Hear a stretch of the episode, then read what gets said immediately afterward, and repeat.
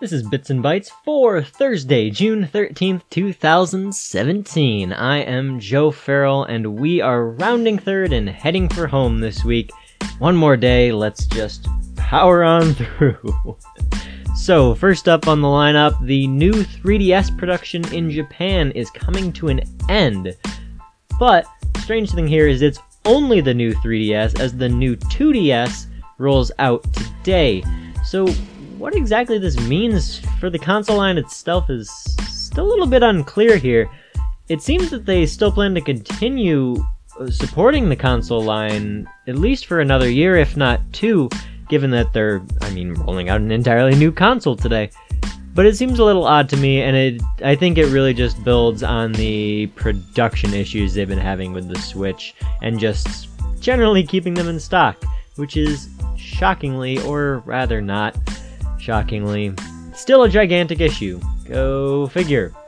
Moving on to more news from Japan. This time we'll be talking about JRPGs. The game Ni no Kuni 2 has been delayed to 2018, which is a shame because, God, I love these games. Uh, those of you familiar with the original Wrath of the White Witch uh, will remember this as the game made in conjunction with Studio Ghibli, which resulted in some of the most spectacular video game art I've ever seen in my life. And those of you even fewer in number who are familiar with the DS version of that game that came out, oh, oh, oh, oh, oh, who knew that the 3DS, or rather the DS, could display such gorgeous graphics? Oh my god, I was blown away by that game. I can't say it looked, you know, spectacular from a PC gamer's perspective, but from someone who'd been playing on the crappy DS for a long, long time, that game was absolutely beautiful. The art direction was incredible. The whole thing was absolutely spectacular, and if you get the chance and you either speak Japanese or can deal with not understanding what's going on, I highly recommend it. Best, oh, what was it, $40? Best $40 I ever spent, really. Uh, on top of that, the game's director, Aki- Akihiro Hino, has clarified an earlier statement that he apparently made an error, and he's come out saying that Ni no Kuni 2 will not, in fact, have a multiplayer component. It's a little strange. I can't imagine why Ni no Kuni would have a multiplayer component, and I can't imagine why he would say that it would have a multiplayer component. Apparently, he thought the question had to do with online announcements regarding in game events. That is an extremely suspect and strange answer to me. Alright, last up on the list Astro Gaming has been acquired by, in my opinion, one of the finest manufacturers of PC peripherals, Logitech.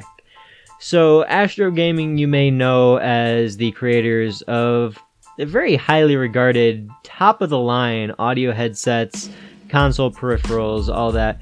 They've been purchased by Logitech, and they're going to their brand is now going to fall under the Logitech G brand of gaming peripherals. Jordan Reiss, co-founder and president of Astro, has said Astro is a perfect complement to Logitech G's focus on PC gaming, and we couldn't be more excited. Together, we want to make gameplay even more fun for gamers everywhere. The whole team at Astro has always held Logitech and Logitech G products in the highest regard, so I'm ecstatic that we are joining forces. End quote. This is really interesting to me. I've never been a huge user of Astro gaming products, but I am a user of Logitech products, and I gotta tell you, they are absolutely spectacular. And this acquisition comes right on the heels of Logitech's acquisition of Saitek last year. Uh, they swooped in to purchase the company after Mad Catz uh, went into a bit of a death spiral after uh, lower than expected sales of Rock Band 4. Hmm. Can't imagine how that went poorly. And those are your bits and bytes for today. You can find me on Twitter at Pitthpith. That's P I T H P I F T H. And you can, of course, find me streaming most evenings on twitch.tv slash Gladstone. That's Gladstone with two Ds. Thanks for listening. I'll see you tomorrow.